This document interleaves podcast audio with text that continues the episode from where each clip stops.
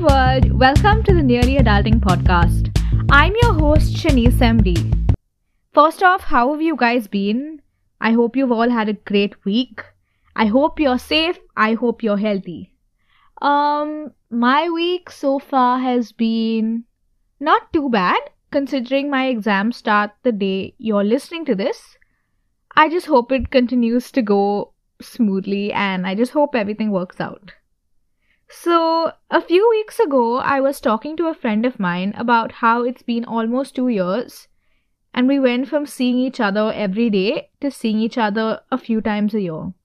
And she said something which really made me think. She said, I know COVID is dangerous and everything, but I feel like we're missing out on the best part of our youth. I think this is a common sentiment among many young people because, well, uh, while we should have been out exploring the world, most of us are stuck at home.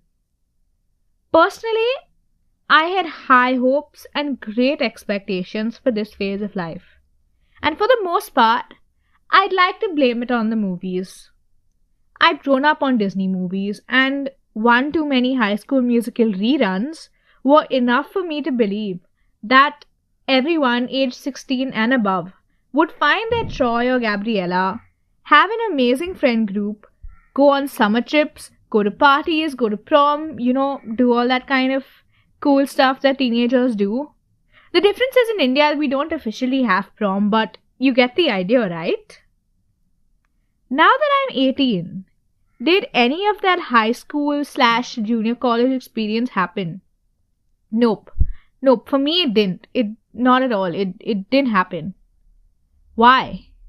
Because till I was 15, I had my head buried in my books because board exams are quote unquote important. And once I started junior college, most days I attended class and either went straight home because I was tired or I went to my extracurricular activities. Plus, my social skills with people my age at the time were equivalent to a stale slice of bread, and I had a hard time trusting people in general, so that didn't let me socialize much. I said in the last episode, I take time with new people, and just when I was starting to find my feet in social settings, just when I was getting comfortable with talking to new people in college, COVID happened. And just like me, everyone in the world went from being out and about, out of our houses most of the time, to living our lives out of a screen. So it's safe to say that my expectations of what college would have been were definitely a full 180 from what it actually is. I don't feel like I had the best in person college experience because of my expectations in my mind, I had this impression that college is only supposed to be a certain way. And at the moment, the only aspect of college which kind of matches those expectations is having good friends. But the twist here is it's all virtual. Because all the new friends I've made in college, I have actually truly met only once or twice or not met at all. But considering we are pretty good with each other online, I'm sure that will translate once we do meet in person. Now, having expectations is not bad at all. But sometimes we get so caught up in those expectations that we lose sight of what is in front of us. Looking back, I now realize that the best experiences in my life were the ones where I had no expectations the best friendships, best stories, they all came when I least expected them. Over the course of the last two years, thanks to COVID, one of the biggest lessons I've learned is to go with the flow. I made this note in my journal last year in May 2021. This was around the time where I had just recovered from COVID myself. Me and my family had COVID, and uh, Thankfully, we're all perfectly fine now, vaccinated as well.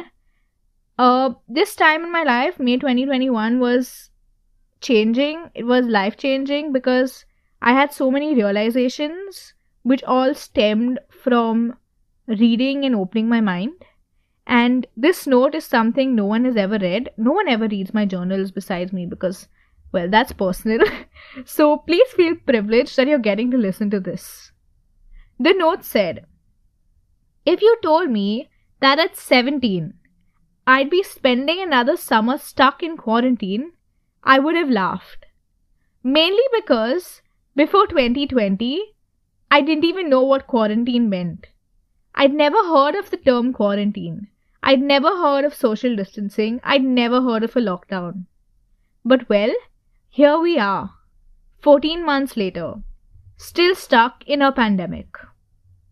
The funny thing is the timing of it all. To be honest, I'm thinking of asking for a refund for the latter part of my adolescence because I can count all the youth related activities I've done on one hand. Maybe I'm overthinking it, maybe I'm not. But the fact that this whole mess had to go down around the years where I turn 18 and become a quote unquote adult scares the daylights out of me. To be honest, I really hope this doesn't translate to the rest of my life because I will actually go completely insane if we're forced to stay at home forever. These were supposed to be my years of forming friendships, of meeting people, of experiencing new things.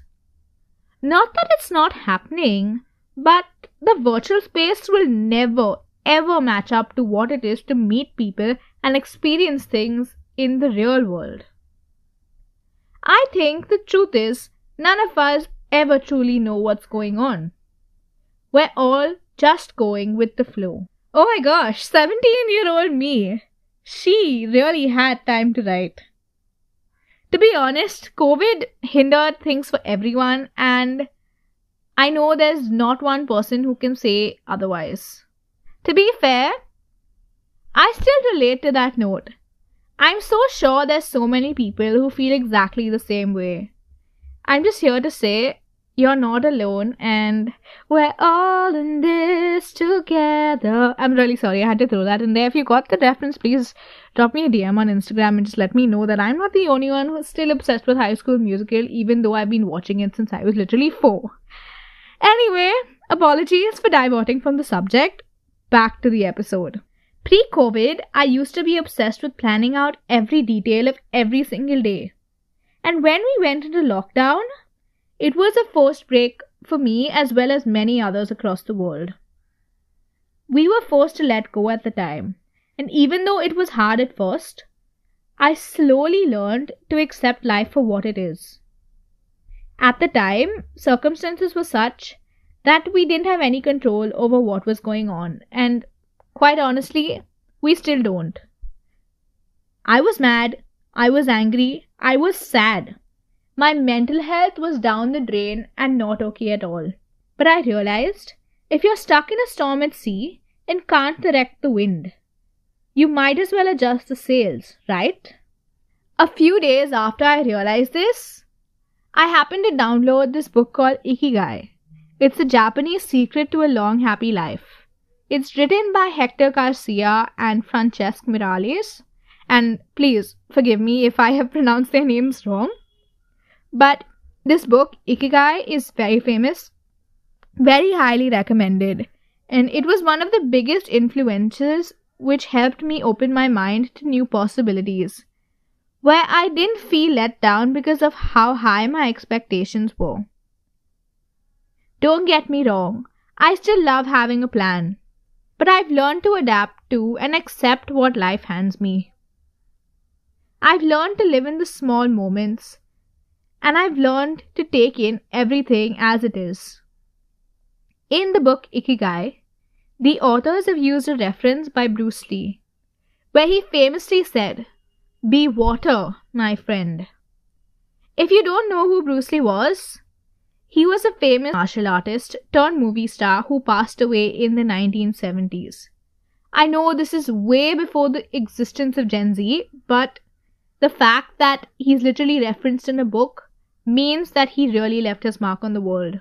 I also know you're probably thinking, Shanice, what relation does Bruce Lee saying something about water have to going with the flow?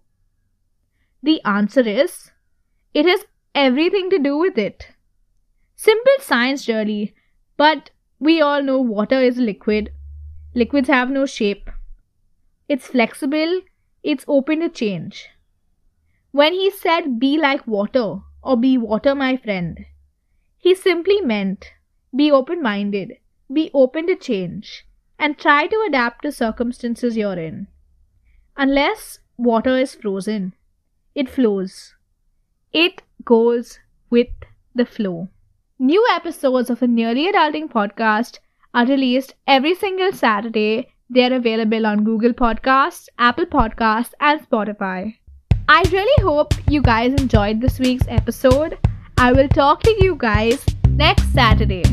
I'm Shanice MD, signing off.